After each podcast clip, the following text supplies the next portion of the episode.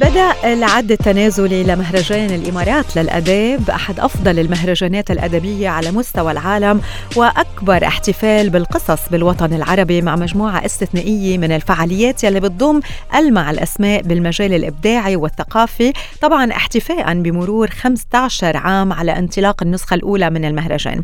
اليوم رح بيكون عندنا مجموعة من الكتاب والأسماء والأعلام بمجال الأدب والثقافة من إماراتيين وغير إماراتيين بحلقة خاصة آه، أكيد آه، قبل بداية مهرجان الإمارات للأداب ورح بلش مع أول ضيفة معنا لليوم. ضيفتنا هي نورة أحمد النومان كاتبة خيال علمي من الإمارات العربية المتحدة نشرت أول رواية لها أجوان عام 2012 وفازت الرواية بجائزة اتصالات لفئة أفضل كتاب للناشئة عام 2013 ست نورة صباح الخير وأهلا وسهلا فيك عبر ستار أف إم. صباح النور شكرا على الاستضافة. أهلا وسهلا. خبريني عن أجوان. شو هي قصة أجوان؟ واليوم آه، لماذا فازت أجوان بأفضل كتاب للناشئة عام 2013 آه، أجوان اسم القصة واسم البطلة بطلة القصة. نعم. آه، خيال علمي طبعا وبالتالي بيكون على كواكب أخرى. فأجوان تبدأ قصتها بأن كوكبها تدمر. وفقدت عائلتها وحتى زوجها هي في التاسع عشر من العمر آه، وأصبحت لاجئة على مستوى كوني. آه، فقصتها آه، فيها كثير من التراجيدية يعني تراجيديا ومحاولاتها أنها هي العثور على طفلها الذي أختطف. في نفس الوقت اللي فيه مجموعة من الأشرار مسلحة تحاول أن تسيطر على بعض الأنظمة السياسية في بعض الكواكب. أوكي عم نحكي على على صعيد كوكبي على صعيد آه، آه، خيال علمي. آه، ليه اخترت الخيال العلمي؟ ليه اخترت تكون بطلة القصة عم تتنقل بين الكواكب؟ شو يلي ألهمك بهذا الموضوع؟ الخيال العلمي عادة في الغرب على الأقل دائما يعني يعالج أو آه، يتحدث عن الأحداث السياسية أو الاقتصادية أو الاجتماعية آه، التي موجودة يعني نحن نشهدها اليوم آه، لكن على مستوى كوني نعم. اخترت الخيال العلمي لأني أنا من طفولتي يعني من ما كان عمري 13 سنة تقريبا وأنا أقرأ الخيال العلمي. شو قريتي خيال علمي؟ الخيال العلمي بالذات بالنسبة لي لأنه كان آه، فيه كثير من الاختراعات ودائما الخيال العلمي آه، يظن البعض أنه يتكلم فقط عن المخلوقات الفضائية وعن الكواكب وإلى آخره آه، أو مثلا السفن الفضائية والتقنيات. لكنها هذه مجرد خلفية يعني هذه مجرد الأجواء أو البيئه التي تحدث فيها هذه الأحداث. إنما الأحداث دائما إسقاطات للواقع. ربما لأني شاهدت فيلم ستار وورز في 1977 وكان عمره 12 سنة فشدني آه، كثير. لكن اللي خلاني أستمر هو أن أمور قريبة جدا مما يحدث حولنا. واللي صاير في أجوان كان يشبه كثير مجتمعاتنا ومنطقتنا على الأقل. نعم.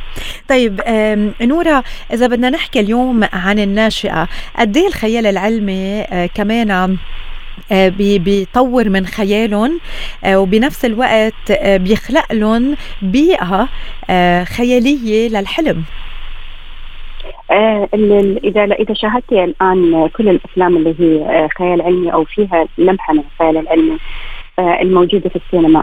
آه ما شاء الله يعني سواء كانوا الكبار أو الصغار كلهم ينجذبون لها. ربما لأنها تحاكي ما يحصل ما يحصل حولنا الآن. آه الاختراعات التقنيات المتطورة. آه وكيف تؤثر في الإنسان تؤثر في العلاقات بين الناس تؤثر حتى بين الدول آه حتى تؤثر على النظام الاقتصادي أعتقد محاكاتها أو يعني كونها أنها هي تنطبق كثيرا على واقعنا آه، يجعل اليافعين على الأقل آه، يشعرون أنه يمثلهم. شو هي التحديات يلي بتواجهيها بكتاباتك؟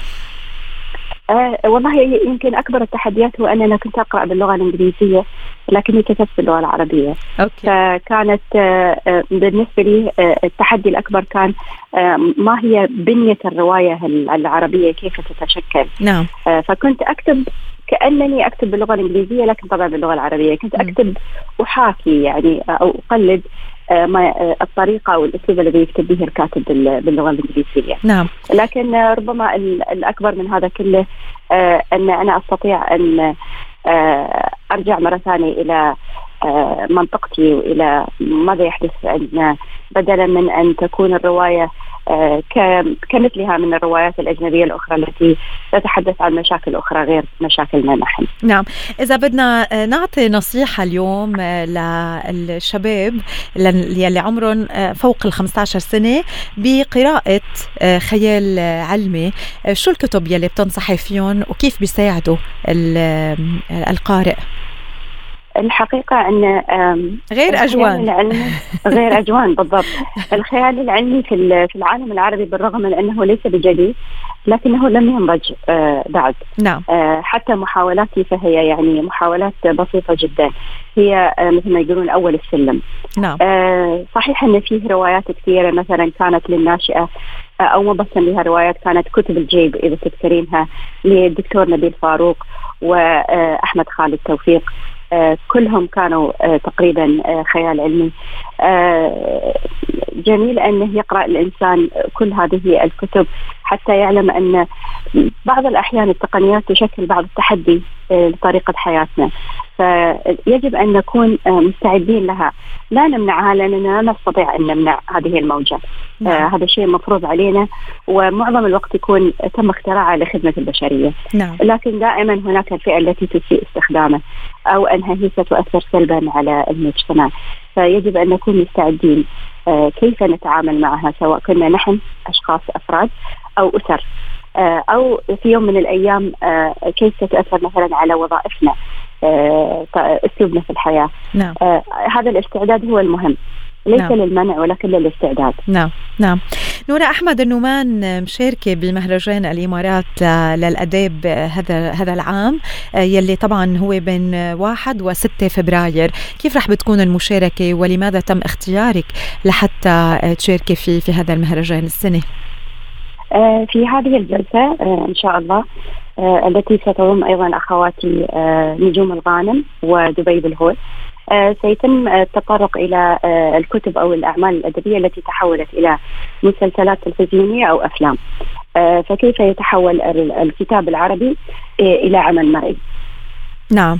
بيوتيفول أجوان طبعا هي آه، من الروايات يلي تحولت آه، لعمل مرئي آه، لسيريس سلسلة من الحلقات واللي الناس كمان قادرين تشوفها قادرين إنه يحضروها بيزد على قصة أجوان يلي حازت على أفضل كتاب للناشئة عام 2013 شكرا لك وشكرا لهذه المداخلة وكل التوفيق كمان بمهرجان الإمارات لل الاداب شكرا يعني شكرا على الاستضافة وإن شاء الله آه، يعني نستطيع أن نستمع إلى بقية الزميلات وتجاربهم. أهلا وسهلا فيك. اذا ضيفتنا الأولى لليوم نورة أحمد النومان كاتبة خيال علمي من الإمارات العربية المتحدة، نشرت أول رواية لها أجوان عام 2012 وفازت الرواية بجائزة اتصالات عن فئة أفضل كتاب للناشئة عام 2000 و13 بنتابع نحن وياكم لقائنا لليوم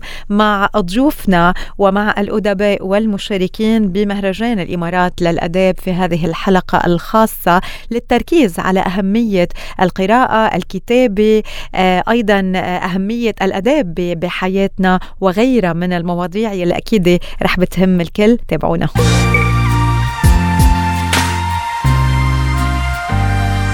من ضيوفنا لليوم وبهيدي الأثناء آه، بننتقل للسعودية مع ضيف جديد معنا. ضيفنا هو السيد إبراهيم وهيب اللامي كاتب ورسام سعودي متخصص في علم الاجتماع وعلم الإنسان ومدرب للفنون القتالية. فشوفوا قد إيه رح نحكي وقد إيه رح نغطي مواضيع مع آه، سيد إبراهيم وهيب اللامي. صباح الخير وأهلا وسهلا فيك. أيضا من ضمن المشاركين آه، بالمهرجان مهرجان الإمارات للأداب نورتنا يا صباح النور نوركم. أهلا وسهلا. أهلا وسهلا. سيد إبراهيم آه، كاتب ورسام سعودي. رح بلش بأول جزء من آه، من آه، التعريف. خبرني نعم. عن نوع الكتابات يلي اليوم عم بتوصلها إلى إلى القارئ وقد إيه اليوم الفن والرسم بحول الكلمة إلى صورة. جميل. آه، بداية أنا أول محاولاتي في الكتابة يعني من أيام ما أنا كنت صغير كانت comic book اللي إنك أنت بتحكي بالكتابة والرسم. نعم. طبعا ال comic book اللي هو الكتاب المصور نعم. في ستايل بتسمى المانجا اللي هو المعروف في اليابان بس الأغلب هو comic book الكتاب المصور. نعم. الكتاب المصور طبعا أغلب الكتابه اللي فيه بتكون حوارية لأنك أنت بترسم المشهد وبتضع الحوار بشكل كتابة. نعم. مع الوقت لما دخلت في مجال الإنتاج بدأت أتدرب على كتابة السكريبت والسيناريو وكانت مختلفة جدا. وكذلك كتابة الرواية. يعني الآن أنا عندي في comic book نزل السوق اسمه هيكل وبنداوي. نعم. كتاب مصور لي. وأنا نعم. الآن شغال حاليا على novel آه رواية مطولة. نعم. آه شو شو التحديات بالكتابين؟ بالنوعين من ال من ال الكتابة. وشو آه، يلي بتعتبره الأقرب لقلبك؟ أنا بالنسبة لي طبعا السؤال هذا جدا جميل لأنه الأقرب أنا لي ال comic book أنا أحب أعمل comic book كتب مصورة لكن مع كل أسف الكتب المصورة في عندنا في الوطن العربي مبيعاتها والقبول عليها شوية ضعيفة لأنها دائما يخيل للجمهور أنها كتب للأطفال. صح. في الأغلب. يعني دائما دائما الكتاب المصور إنه هذا ينضم قائمة آه كتاب للطفل. رغم إنه في كتب مصورة كثير بتكون يعني بتخاطب عقول كبيرة حتى لما بتحول لأفلام بتكون أفلام لعمر 12 وما فوق. نعم. فهذه الصعوبة اللي بجدها إعادة تعريف الكتاب المصور. بالنسبة للرواية هي الأكثر آه مبيعا أو القبول عندنا. لما واحد يقول لك قرأت رواية بيكون في خياله شيء أكبر أو أفخم من كلمة comic book نعم طيب إذا إذا بدنا شوي إن نلقي الضوء على ال comic books آه، نعم. ونوصل رسالة اليوم للأشخاص اللي عم بيسمعونا بالالتفات آه، أكثر إلى هالنوعية من من الكتب وإنه هي منا مخصصة للأطفال شو هي صحيح. النصيحة اليوم يلي بتعطيها للقارئ لحتى يتصفح فيها هذه الكتب أو يقرأ فيها هذه الكتب وكيف يخ تختار ال comic books وشو هي أبرز الرسائل يلي اجمالا بتحملها هذه الكتب؟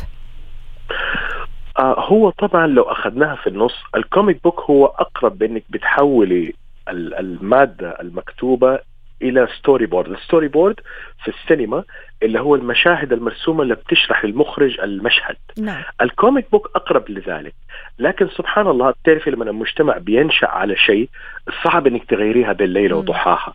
فيعني يعني مثلا أنا أجد إنه إحنا نعيد التعريف كيف؟ لو فرضنا إنه ويليام شكسبير كتب كتب كتاب أو كتب قصة وليوناردو دافنشي رسم لوحات من هذه القصة نعم. هل حنقول عليها comic book لا حنقول عليها قطعة فنية صح. ليش لأنه عارفين قدر هذا الفنان وهذا الفنان صح. آه ترى حتى حتى في أمريكا زمان يعني مارفل اللي هي مشهورة كان اسمها Timely Comic كان في فترة الخمسينات أو, أو الستينات نفس الشيء اللي يكتب في ال comic book كان إنه كاتب أقل شأن. الآن م. اختلف. الآن م. كاتب ال comic book زيه زي كاتب الرواية.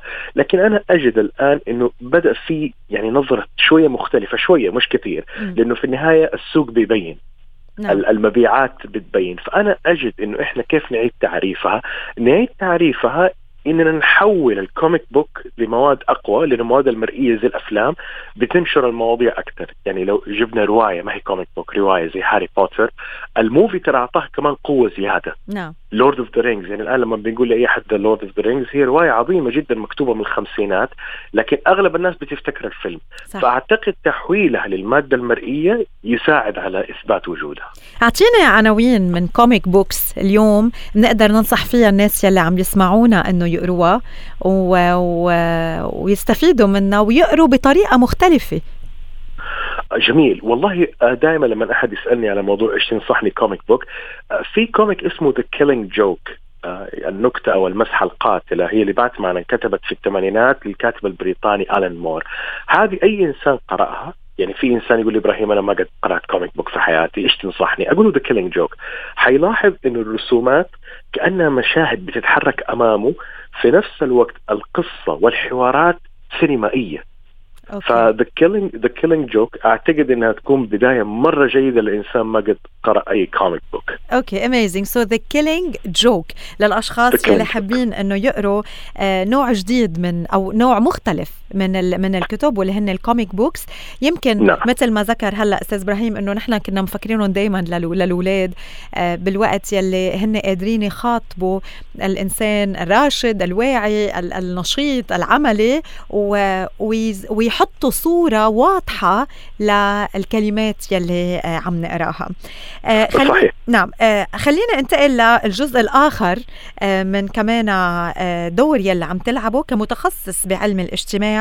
وعلم الإنسان ما هو علم نعم. الاجتماع وما هو علم الإنسان والله زمان كانوا يوضحوا لنا في البداية علم النفس هو علاقة الفرد بالفرد لكن في علم الاجتماع هو علاقة الفرد بمجموعة الأفراد نعم. أنا حتى فادني في مجالي آه، لأن عملي الآن كله في مجال animation وال comic book وال science fiction علم الاجتماع بيفيدك إنك تقدري تعملي إحصائية تقدري تقولي ليه هذا الشيء منتشر في هذا المكان هذا المكان ما حد بيتقبله يعني كانوا في ناس بيقولوا لي علم الاجتماع والإنسان مختلف عن مجال الفن.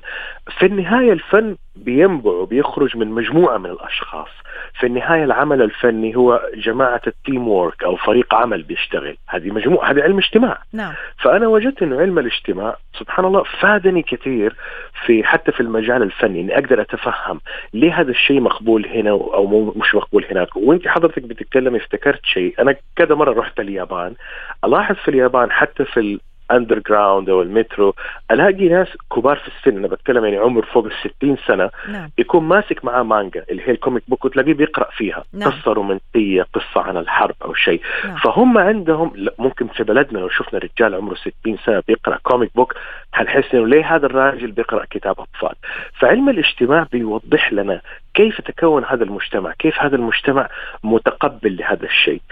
يعني في زمان أحد الفنانين في بريطانيا يعني سنة 1700 وهذه الحقبة كان عنده رسومات آه، ما كانت ما كان الجمهور متفهمها في هذاك الزمان. نعم. لكن في القرن العشرين صاروا يشوفوا هذه اللوحات إبداعية. يعني عندنا فان جوغ بكبره ما كان مسكين ناجح وقت ما هو عايش. مم. يعني هو هو وقت ما كان موجود ما حد كان مقدر فنه. نعم. اللي قدر فنه الأجيال اللي جت من بعده. فدراسة الاجتماع توضح لنا ليش هذا الفن طب في هذه الحقبة ما كان أحد متقبله. نعم. وأنا أرى انه إيه، تفضل. لا تفضل. وأنا أرى وأنا أرى إنه إنه كل ما بيمشي الوقت آه الإنترنت ال social media بتقرب أمور وبتفهم أشياء أسرع. يعني أنا أرى زمان حتى كلمة ال comic book ممكن كنا في الوطن العربي ما كنا ننطق كلمة comic book كنا نقول مجلة الأطفال مجلة ميكي مجلة باسم ماجد هذا المسمى. مظبوط. دونالد أنا بتذكر. أول شيء بيجي على دونالد صحيح صحيح. لأنه هذا هذا المرتبط عندنا زي ما تفضلت إنه هذا الكتاب طالما صور فيها كتابة هذا شيء سطحي للأطفال. ما هي أبرز الدروس يلي تعلمتها من خلال تعمقك بعلم الاجتماع وعلم الإنسان؟ إذا بتعطينا هيك ثلاث دروس بهذا الموضوع. أكثر شيء كان أفتكر لفتني زمان إحنا بندرس في علم الاجتماع اللي هو الحضارات. نعم. والحضارات كان عندنا وقفه أكيد بالذات عند الحضارة الإغريقية، ليه في هذاك الزمان هذول الناس كانوا بيفكروا في حكاية الفلسفة والنحت ويفكروا في أشياء مرة عميقة جدا، فابدا الواحد يبدأ يفهم إنه ليه هذه المجتمعات تميزت بشيء عن المجتمعات، وليه في حاجات تكررت، أنا على فكرة أنا عندي رواية اسمها ماكين. أنا كتبتها من أيام ما كنت طالب في الجامعة كنت أدرس انثروبولوجي انثروبولوجي اللي هو علم الإنسان. نعم. فالمادة هذه وإحنا بندرسها ألهمتني إني أكتب رواية في هذا الشيء.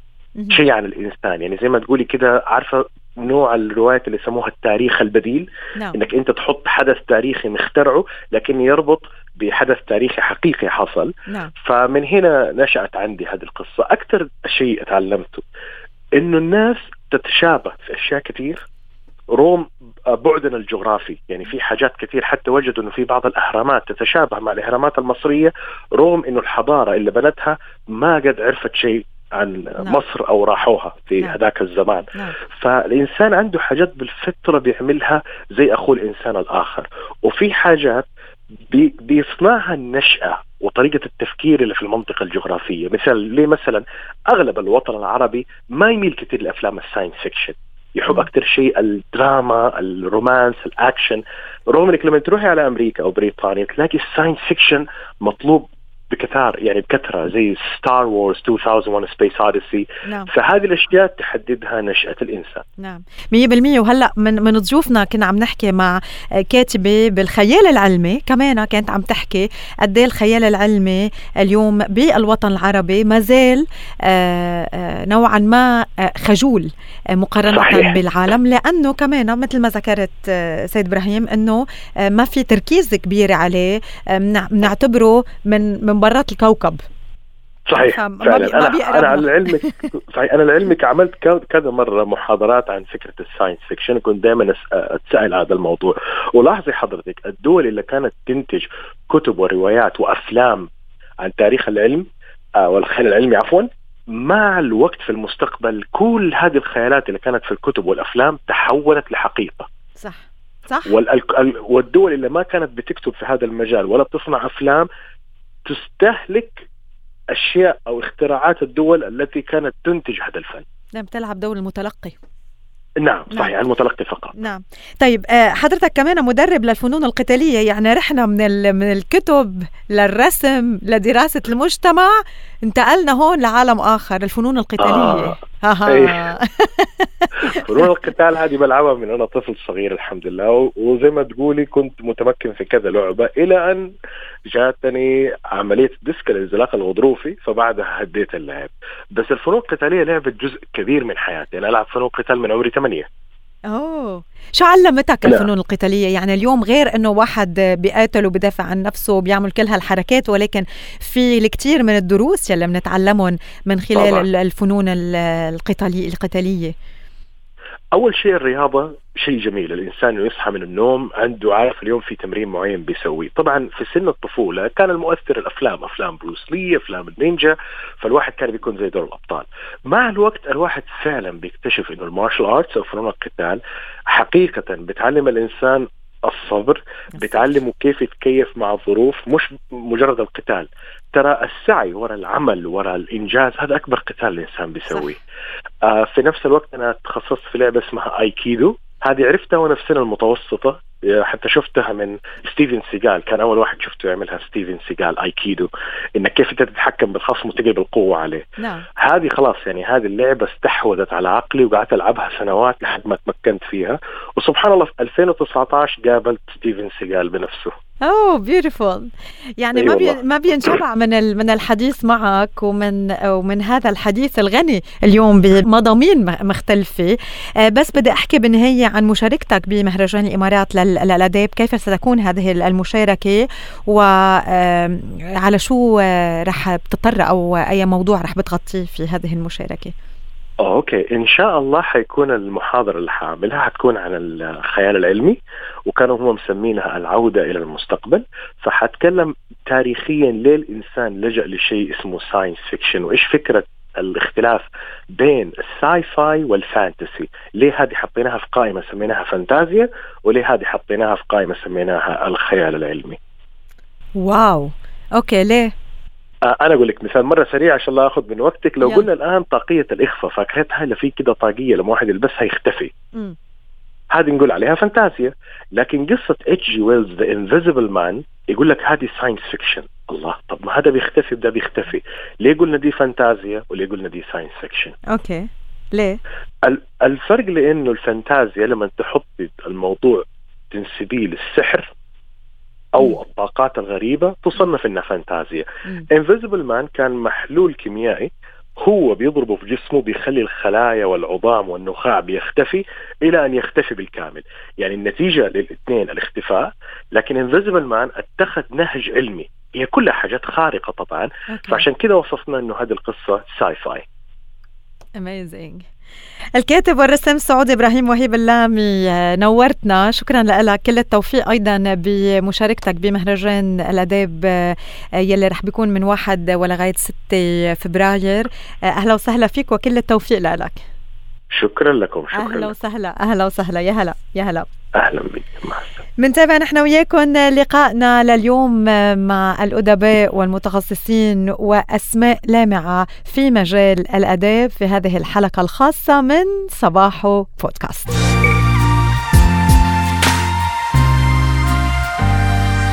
في هذه الحلقة الخاصة اليوم من صباح بودكاست وحلقة خاصة بعنوان الأدب.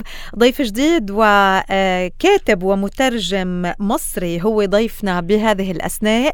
كاتب ومترجم مصري ولد بإنجلترا ولاء كمال درس الإعلام والإخراج السينمائي والترجمة له العديد من الإصدارات اللي لاقت نجاح كبير ومنها أيامي مع كايروكي والقداس الأخير.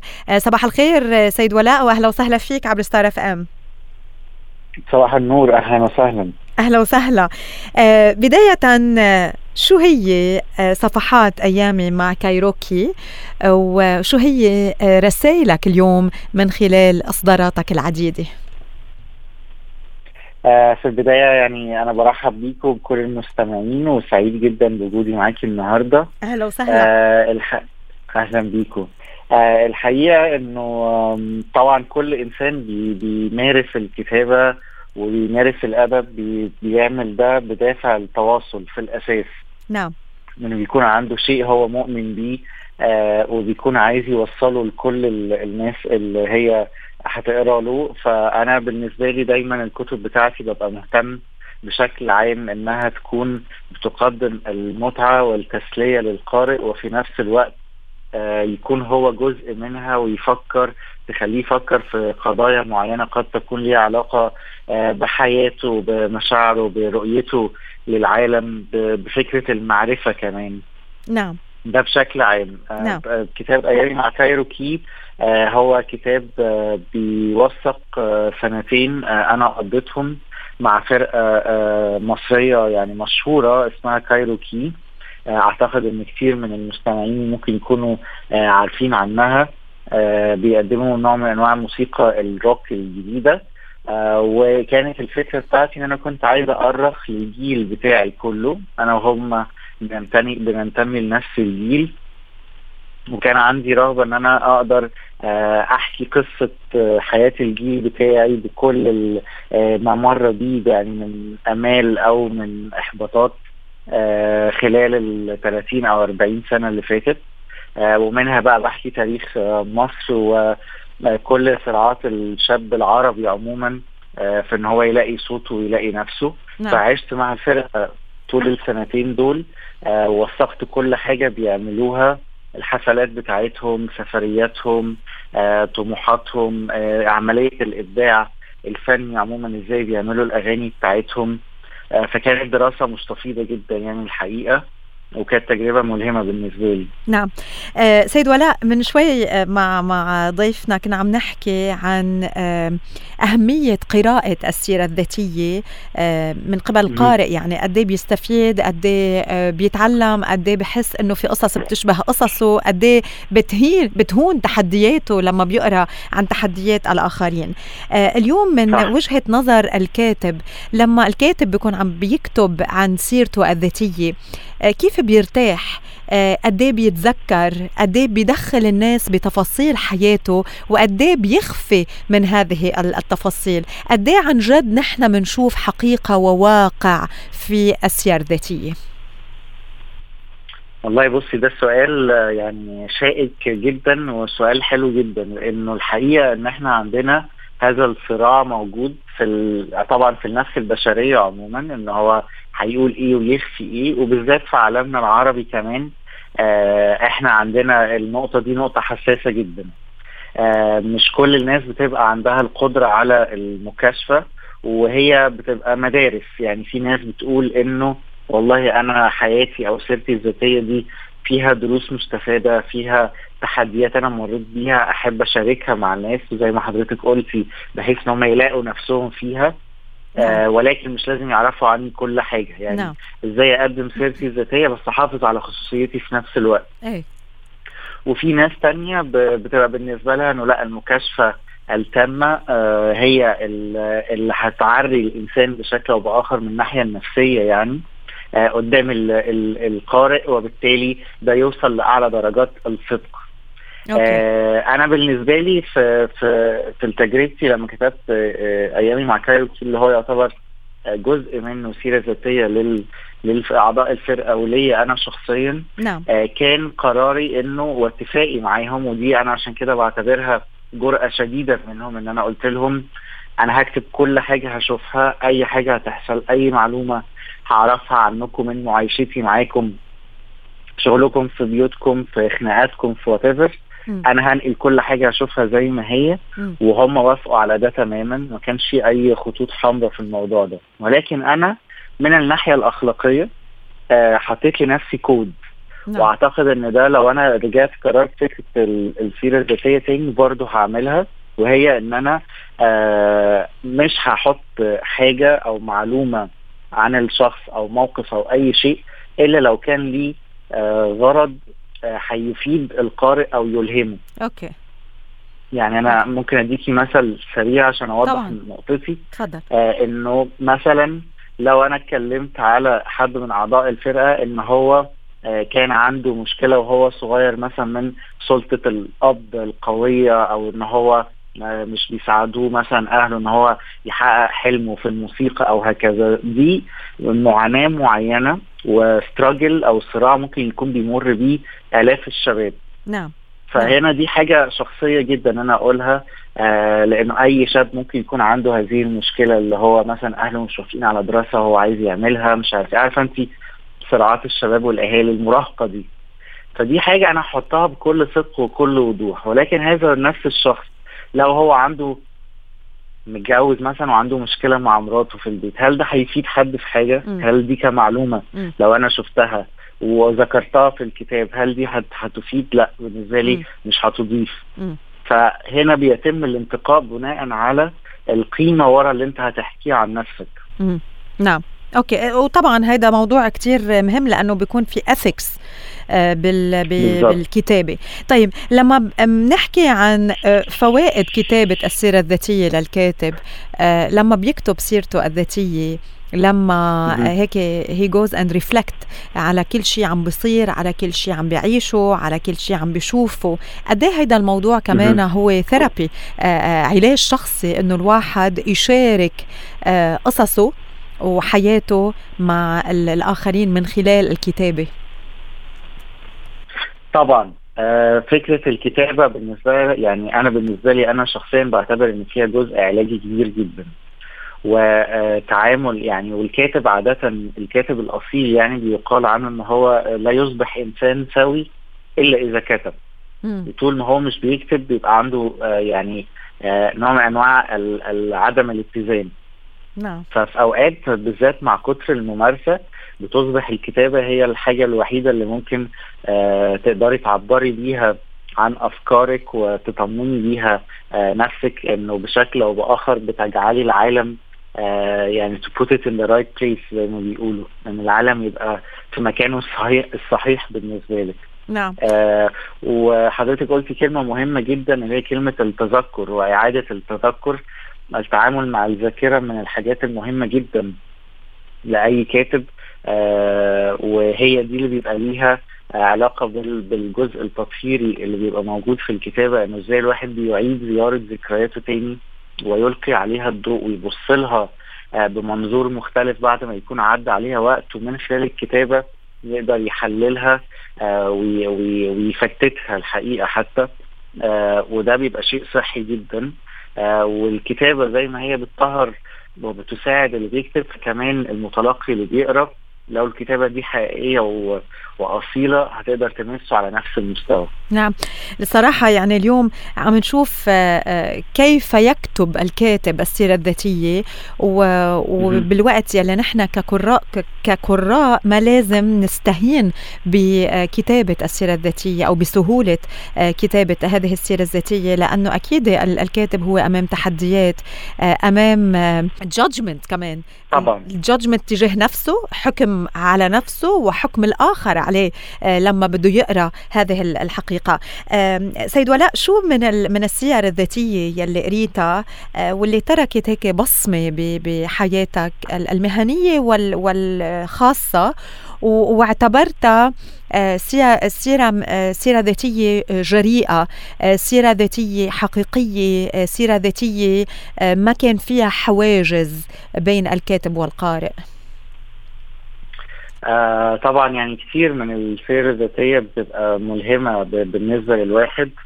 آه أعتقد انه أنا من أكثر السير الذاتية اللي كانت مؤثرة بالنسبة لي كانت آه آه سيرة ذاتية بعنوان عشت لأروي لجابريل جارسيا ماركيز. م. كاتب كولومبي طبعا الحائز على جائزة نوبل الشهير. آه دي كانت سيرة ذاتية آه مبهرة في دقة تفاصيلها. آه، وفي إعادة سردها آه، لوقائع كتير جدا بشكل فيه مكاشفة. آه، في كتاب كمان بيتكلموا ساعات في الكتب بتاعتهم عن نفسهم. يعني مش شرط يكونوا بيتكلموا يبقى كتاب مخصص للسيرة الذاتية ولكن بيبقى عندهم ساعات قدر من المكاشفة في الكتب بتاعتهم. نعم. يحضرني في دوت يعني أعمال هاروكي موراكامي أو ميلان كونديرا. بالذات ميلان كونديرا في كتير جدا من آه، رواياته بيتكلم عن نفسه هو شخصيا. آه، فدي برضو بتبقى من الحاجات اللي كانت بالنسبة لي حسستني إنه هذا القدر من الشجاعة بيكون ملهم للشخص الحقيقة. نعم. اميزنج آه، مهرجان آه، الإمارات للأداب الأسبوع المقبل. حضرتك رح بتكون بين الأدباء المشاركين آه، ورح بيكون عندك كمان ندوة. شو رح بت عن شو رح بتحكي ولأي مواضيع رح بتتطرق؟ أيوه أنا الحقيقة سعيد جدا جدا بمشاركتي في المهرجان للمرة الثانية آه والسنة دي أنا هعمل آه ندوتين آه يعني بشكل منفرد وهشارك في ندوة ثالثه آه الندوة الأولى هتكون آه بعنوان ما وراء آه نوادي الكتب وهي بتتكلم على فكرة البوك كلابز ونوادي الكتب لأن دي فكرة بقت مهمة وظاهرة شديدة الحضور. آه في العالم بتاعنا النهاردة لأن طبعا هي ظاهرة قديمة ولكن لما انتقلت للسوشيال ميديا هي أعادت تشكيل علاقة القارئ بالكاتب إلى الأبد. آه أنا بعتبرها. لأنه آه يعني أنت عارفة باختصار طبعا شديد إنه الكاتب كان زمان بيتمتع بقدر من الغموض والقارئ بيتلقى الكتاب آه من الكاتب وبيقراه وبتبقى العلاقة تقريبا واقفة على كده. مع وجود ال social media بقى في accessibility أكتر وبقى الكاتب reachable وممكن تكلميه وتقولي له رأيك وهو يرد عليكي. نعم. فال dynamics بتاعت العلاقة دي اتغيرت تماما. بفضل نوادي الكتب الإلكترونية. آه فده موضوع. والموضوع الثاني اسمه من هو أبطال الرواية الحقيقيون ودي بتتكلم عن آه أو أنا هتكلم فيها عن آه فترة شبابي ومراهقتي والمشاعر اللي أنا مريت بيها في الفترة دي آه وموجهة أكتر للسن ده آه وإزاي إنه هذه المشاعر والتحديات ساهمت في كوني الكاتب اللي أنا عليه النهارده. والندوة الثالثه اللي هشارك فيها مع اثنين كتاب آه آه مرموقين. هتتكلم عن الصداقة ومفهوم الصداقة في الرواية العربية والعالمية. okay باعتبار إن دي من تيمات المهرجان الأساسية السنة دي. نعم. إذا بدنا عن كل نقطة ذكرتها بس نحكي هيك tip سريعة. شو فينا نقول للأشخاص اللي عم يسمعونا؟ يعني خلينا نبلش بال book club اليوم. قد مهم إنه الناس تكون جزء من ال book clubs؟ آه ال book clubs طبعا هي بالنسبة لي نشاط شديد ال ال ال الحيوية ومفيد جدا لأنه لكل القراء لأنه الحقيقة إنه آه كتير جدا من الناس اللي بتقرأ بيحسوا إنه هذا الشغف اللي موجود عندهم للقراية آه لا تتم مشاركته على نطاق واسع. آه للأسف أنا أتمنى إن إحنا في عالمنا العربي عدد القراء يزيد أضعاف وأضعاف. أنا بعتبره إن هو مش كافي ونفسي إن إحنا نكون بنقرأ أكتر. نعم. فالبوك كلابز بتدي فرصة كبيرة للناس اللي عندها هذا الشغف ناحية القراية إنها تشارك اهتمامها مع ناس تانية ب... عندها نفس الاهتمامات المشتركة. وبتسري عملية القراءة كلها لما تسمعي رأي حد في كتاب فيعمل لك recommendation إنك تروحي تقريه إنه أنت في حاجة ما عجبتكيش فتقدري تقولي صوتك. ثم من الناحية الثانية زي ما قلت لك إنه هذه الديمقراطية اللي أتاحتها ال social media اللي تخلي القارئ يقدر يدخل في حوار مع الكاتب. في نفس الوقت ساعات ده بيبقى له جوانب آه سلبية أنا هتكلم فيها أو أو try to explore يعني في ال في المناقشة بتاعتي. أعطيني ناحية سلبية لهذا الموضوع. واحدة بس. آه هم كتير بس أنا بالنسبة لي الأساسية إنه آه لما بتشيلي الحاجز آه ما بين الكاتب والقارئ أيه. بيحصل إنه ساعات القارئ آه قد تكون له سلطة آه مبالغ فيها على الكاتب آه أو بمعنى أصح إنه أنت ككاتب لما بتشوف هذا الكم من رد الفعل وهذا الكم من التفاعل مع أعمالك ممكن تستسلم لفكرة إنه أنا كده عرفت الناس حابة إيه وإيه اللي هيبسطها فأرجع أكرره تاني. فده يجي على حساب يعني بنقول عليها ال integrity أو النزاهة في الكتابة إنه okay. زمان الواحد كان بيكتب اللي هو عايزه ويستنى رأي الناس وبيعرف رأي الناس من خلال مثلا مبيعات كتبه أو كده ويعرف مدى القبول اللي هو كتبه ويبقى مبسوط. إنما لما بيبقى الموضوع very specific وواضح قوي القراء عجبهم إيه في كتابك؟ لانك بتاخد feedback طول الوقت ممكن ده يغريك إنه الله ده حلو أنا هروح أكرره تاني. في limit أو يحدد من قدراتك الإبداعية ومن ال risk اللي أنت ممكن تاخده وأنت بتكتب كتاب جديد وال risk دي مسألة مهمة جدا. okay، عن الرواية الموضوع الثاني اللي بدك تحكي عنه. آه هي الموضوع الثاني موضوع الحقيقة يعني هيرجعنا لفكرة المكاشفة اللي إحنا كنا بنتكلم عنها وأنا فضلت إن أنا آخد approach في في في, في في ال session دي إنه أتكلم عن آه نفسي وعن آه ال struggles أو الصراعات اللي أنا كنت بمر بيها كشاب وكطفل يعني انطوائي وبيحب الكتب والموسيقى okay. الكلاسيكية وحاجات ما كانتش popular قوي في في الناس اللي في سني وقررت إن أنا آه مش عايز أقعد أدي نصايح للشباب الصغير إنه إزاي يتخطى أي مرحلة صعبة هو يمر بيها على قد ما أنا عايز أشاركهم تجربتي آه في الفترة دي وإزاي أنا قدرت أعيد آه صياغتها إن أنا أكتشف شغفي وأكتشف صوتي آه من خلال القراءة والروايات. وبالتالي بعد كده من إن أنا أمارس الكتابة وأتمنى إنها تكون يعني تجربة مفيدة للي هيسمعوها. وإن كانت يعني برضو متطلبة مني قدر كبير من الشجاعة. يعني أنا قاعد برضو بعيد زيارة ذكريات كتير دلوقتي وأنا بحضر للسيشن ومرعوب من فكرة إن أنا هقول كل ده قدام الناس. بس متحمس في نفس الوقت. لا إن شاء الله بتكون موفق و... وبتقدر إنه تعمل كمان فرق بحياة الناس اللي رح بيسمعوك من خلال هذه الشجاعة. أتمنى كده. أهلا وسهلا فيك الكاتب والمترجم المصري ولاء كمال. نورتنا وكل التوفيق. شكرا لك ولهذا المضمون الرائع اليوم عبر هوا ستار إف إم بصباح بودكاست. أنا معك رح أختم حلقتنا لليوم بشكر لك طبعا ولكل الأدباء والكتاب يلي كانوا ضيوفنا في هذه الحلقة الخاصة من صباح بودكاست. حلقة حبينا أنه نلقي فيها الضوء أكثر على الأدب على الكتب على الكتاب على الأدباء.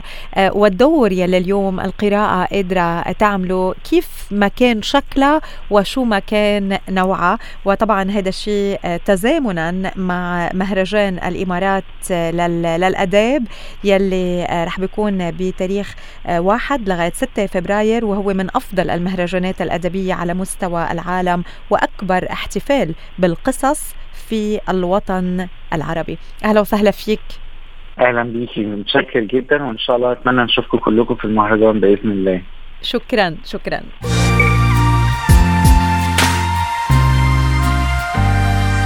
صباح بودكاست لليوم. نتابع مع ضيف جديد. هالمرة منرحب بالشاعر والروائي الأردني جلال برجس واللي حازت روايته أفاعي النار حكاية العاشق علي بن محمود القصاد على جائزة كتارة للرواية العربية 2015 ونالت روايته دفاتر الوراق الجائزة العالمية للرواية العربية 2021 أهلا وسهلا فيك وصباح النور سيد جلال. أهلا وسهلا صباح النور يا أهلا يا أهلا. أهلا وسهلا. خبرني عن افاع النار حكاية العاشق علي بن محمود القصاد. افاع النار يعني هي هي آه، الرواية التي من خلال آه، الحب واجهت التطرف الذي عصف في العالم العربي في الفترة المؤخرة. هذه هي يعني هذا هذا أقل ما يمكنني أن أتحدث فيه عن هذه الرواية. نعم. ودفاتر الوراق؟ دفاتر الوراق آه، آه، رواية آه، تتحدث عن مصير الإنسان العربي في هذه المرحلة التي تشهد تقلبات كثيرة. وبالتالي كيف يمكنه أن يواجه نفسه ويواجه يعني كل التبدلات التي تحيط به على على مختلف الصعد. وبالتالي كيف يمكن أن يحمي البيت الذي يعيش فيه؟ البيت المنزل والبيت الوطن والبيت القلب و آه، يعني عادة رواياتي كلها مواجهات مع الإنسان مواجهات مع المصائر آه، كلها خوف على يعني على ما يمكن أن يؤول إليه الإنسان في المراحل القادمة. نعم، لما آه، كتاب بيحوز على الجائزة العالمية للرواية العربية شو بيكون فيه بين صفحاته؟ يمكن هذا هذا سؤال صعب ولكن أنا بتصوري يعني أن الروايات أو الكتب التي تفوز بجوائز بشكل عام هي تلك الكتب التي تهتم بالإنسان بشكل عام نعم. تلك الكتب التي فيها أو الروايات التي فيها مسحة إنسانية صادقة و يعني أنا بتصوري يعني هذا هو الأمر و ودائما يعني آه، مسألة الجوائز هي آراء للجان يعني للجان التحكيم نعم وبالتالي نعم. هي التي تفرز النتيجة نعم طيب لما الإنسان هو بطل آه، القصة ماذا إيه. يريد القارئ أن يشوف آه، أن أن يرى في هذا في هذا البطل؟ شو بده يتعلم؟ من بطل الرواية؟ شو بده آه، يحس هو عم بيقرا عن بطل الرواية؟ آه، شو بده آه، يشوف ببطل الرواية؟ كيف هذا البطل قادر يشبهه أو قادر يقويه أو قادر يلهم؟ هلأ يا سيدتي يعني هذا على فكرة هذا موضوع كثير مهم يعني وهذا بحاجة إلى حلقات أنه لماذا نقرأ؟ نعم. هلأ إحنا بنشوف بالمرحلة الأخيرة في العالم العربي أن أعداد القراء في تزايد مستمر. نعم. ونشهد يعني نشوء نوادي للقراءة وكثر من الناس يذهبون إلى المكتبات وإلى المعارض وإلى المهرجانات الأدبية. هلا لماذا يقرأ الإنسان؟ هلا في نسبة في نسبة آه، تقرأ لأجل المعرفة لأجل أن تتعلم شيء جديد. نعم. حتى في الرواية. نعم. وفي نسبة آه، تقرأ لتجد من يواسيها داخل الرواية. نعم. هل هي شخصية بطل الرواية؟ هل هي شخصية أخرى؟ آه، في نسبة من القراء يعني يقرؤون حتى يجدون آه، ما لم يستطيعون قوله. يعني نعم. هناك أشياء كثيرة في حياتنا الكثير منا لا يستطيع التعبير عنها بسبب نعم. التابوهات الاجتماعية بسبب أشياء كثيرة نعم. ربما يعني آه في رواية ما يقول نعم هذه الشخصية قالت الأشياء التي أنا لم أستطع قولها نعم. فهناك آه، من يعني هناك من يقرأ لي آه، كما قلت يعني في كتابي الجديد هناك من يقرأ ليطمر الجرح بغبار الكلمات آه، حلو. القراءة في يعني في في جزء كبير منها آه، هي علاج علاج لكثير مما نشعر به في دواخلنا من أحزان ومن وهناك من يقرأ لي, لي يعني ليفرح. يريد أن يجد هذه المساحة الكبرى من الفرح آه، سواء في علاقة ما بين إثنين سواء في مشهد يتحدث عن الطبيعة سواء في مشهد يتحدث عن علاقة رجل بامرأة. يعني أسباب القراءة كثيرة هي المتعلقة بهذا السؤال الجميل للأمانة. ولماذا لا نقرأ؟ لماذا لا نقرأ؟ أيضا هذا يعني هذا السؤال هذا هذا هذا اعطيتك اعطيتك الهواء لماذا لا نقرأ؟ بسبب بسبب الموبايل هذا أيه. الذي يأخذ يعني للأسف الشديد الحصة الكبرى من الوقت م. وهذا الذي أقول عنه وقلت عنه في احدى مقالاتي آه أن انشغالنا بالموبايل وبكل ما أتى بعد ثورة الاتصالات آه أنه بدأ يفتت بنية العائلة أنت يعني يمكن عم بتلاحظي إنه آه هلأ الناس في اجتماعاتهم سواء في مقاهي ولا في البيوت آه الشاطر اللي بيكون قريب من مكان الشارجر يعني حتى إيه. دائما دائما يكون هو على مشرج. يعني على إطلاع بهذا الموبايل فبالتالي أنا برأيي أن يعني لماذا نقرأ بسبب يعني بسبب هذه يعني هذه المنتجات الجديدة لثورة الاتصالات؟ إحنا بنشوف يعني حتى على الإشارة الضوئية. أنا بلاحظ الناس يستغل هذه الثواني وينظر في في الموبايل. ف وإلى ماذا يحدق عن ماذا يبحث؟ للأسف الشديد يعني ما في نتيجة. يبدو أنها صدمة التكنولوجيا التي يعني نتمنى بعد فترة. حينما يضعف البصر عند كثير من الناس حينما يكتشفون أن هناك أعصاب نفسية بدأت بسبب هذا هذا الصندوق الصغير نتمنى أن يتراجعوا ويذهبوا للكتاب. بس لما بيضعف البصر لا قادرين نقرأ الكتاب ولا قادرين نشوف الموبايل. على الأقل الجيل القادم يتعلم منه. طيب سيد جلال اليوم حضرتك كشاعر وكروائي مين ب... شو بتفضل أكثر الكتاب الورقي أو ال digital؟ ولماذا؟ شوفي يا سيدتي يعني نحن يعني دائما. بنقرأ أو بناخذ رأي القارئ بس خلينا نرجع ناخذ الدور الآخر. الكاتب شو بفضل؟ هلأ يعني هلأ مسألة الصراع ما بين الورقي والإلكتروني. ما بين ال technology وما بين الطبيعي الذي كنا معتادين عليه سابقا. نعم. مسألة يعني مسألة تفرض نفسها. نحن لا يمكننا أن نقف بوجه هذا التطور هذا الطوفان الكبير من التكنولوجيا. هذا صعب بل حتى من الخطأ أن نقف بوجهه. علينا أن نتعامل معه يعني بال يعني ضمن المنطقة الوسطى. نعم. أنا ككاتب أفضل الكتاب الورقي. نعم. وأميل إلى الكتاب الورقي.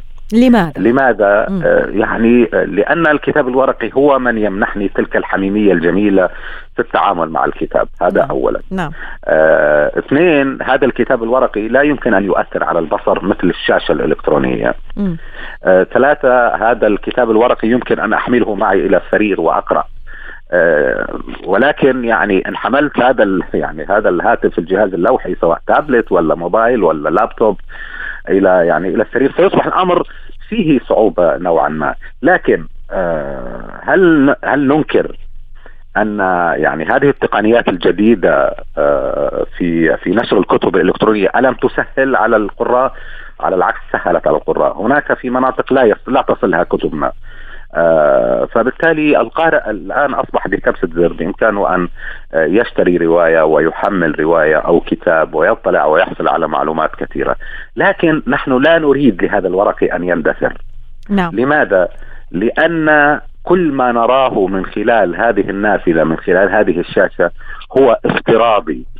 يعني ربما بخلل واحد ينتهي، لكن هذه الكتب ستبقى ذخيرة للإنسانية. نعم. نعم. حلو آه سيد جلال حضرتك مشارك بأكيد الأسبوع المقبل بمهرجان الإمارات للأداب ماذا ستناقش؟ آه ولشو رح تتطرق خلال هذا المهرجان بعد ما تم اختيارك لتشارك بين أدباء المشاركين؟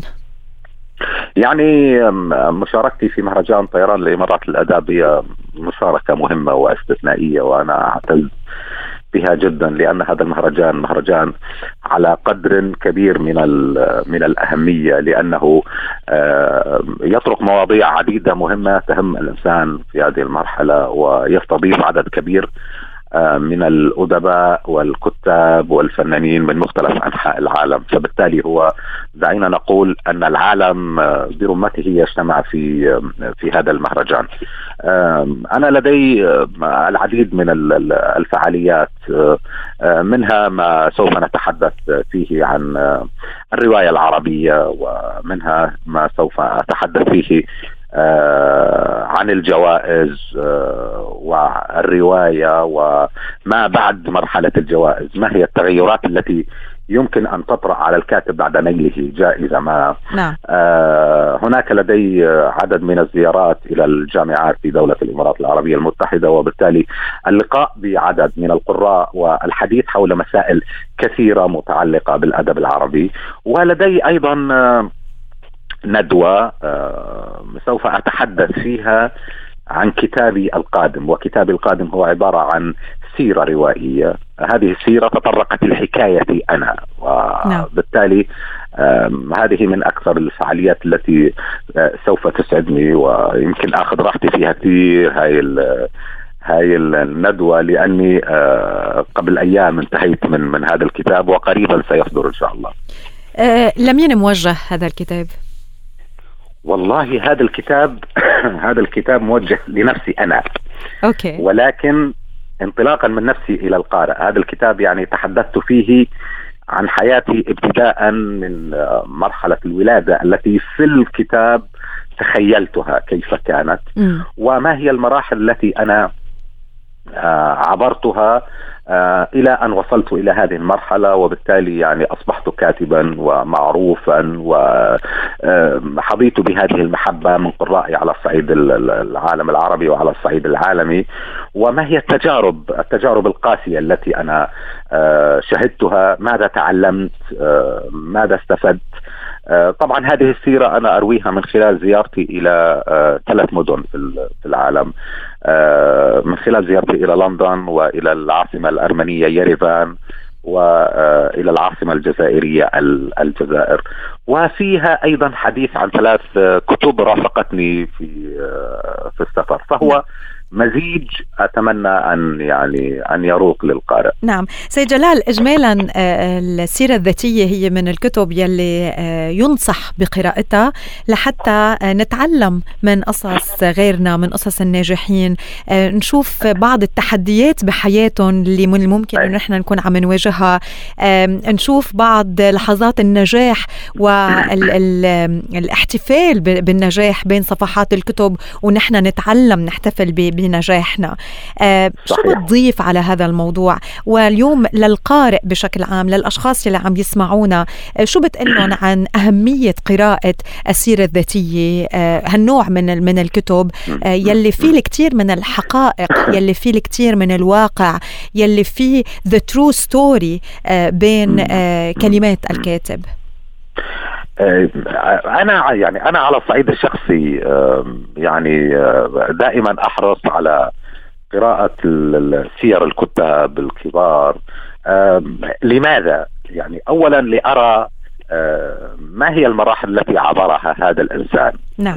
ما هي محطات الألم التي فيما بعد استطاع أن يحولها إلى محطات بهجة وفرح نعم. آه كيف كان يعني كيف كان يرى موقفا ما أو حدثا ما في عمر آه، دعينا نقول المراهقة وكيف تبدلت طرائق تفكيره فيما بعد عندما يعني تجاوز سن الخمسين أو وصل إلى مرحلة نعم. نعم. النضج نعم. الكتاب أي كتاب يا سيدتي هو يعني حصيلة سنوات طويلة فالقارئ في خلال ساعتين أو ثلاث ساعات أو يوم آه بإمكانه أن يطلع على آه هذه الحصيلة التي آه تراكمت عبر كل هذه السنوات فهي أنا برأيي آه أنها خطوة مهمة أن يقوم القارئ بالاطلاع على السيره الذاتية وتجارب الناس وكيف يعني آه يعني كيف استطاعوا أن يكونوا على ما هم عليه في هذه المرحلة. نعم نعم. شكرا لك شاعر وروائي الأردني جلال برجس نورتنا وكل التوفيق آه، لك وإن شاء الله أكيد بنقرأ الكتاب الجديد آه، لسيرتك الذاتية، شو راح بيكون عنوان الكتاب؟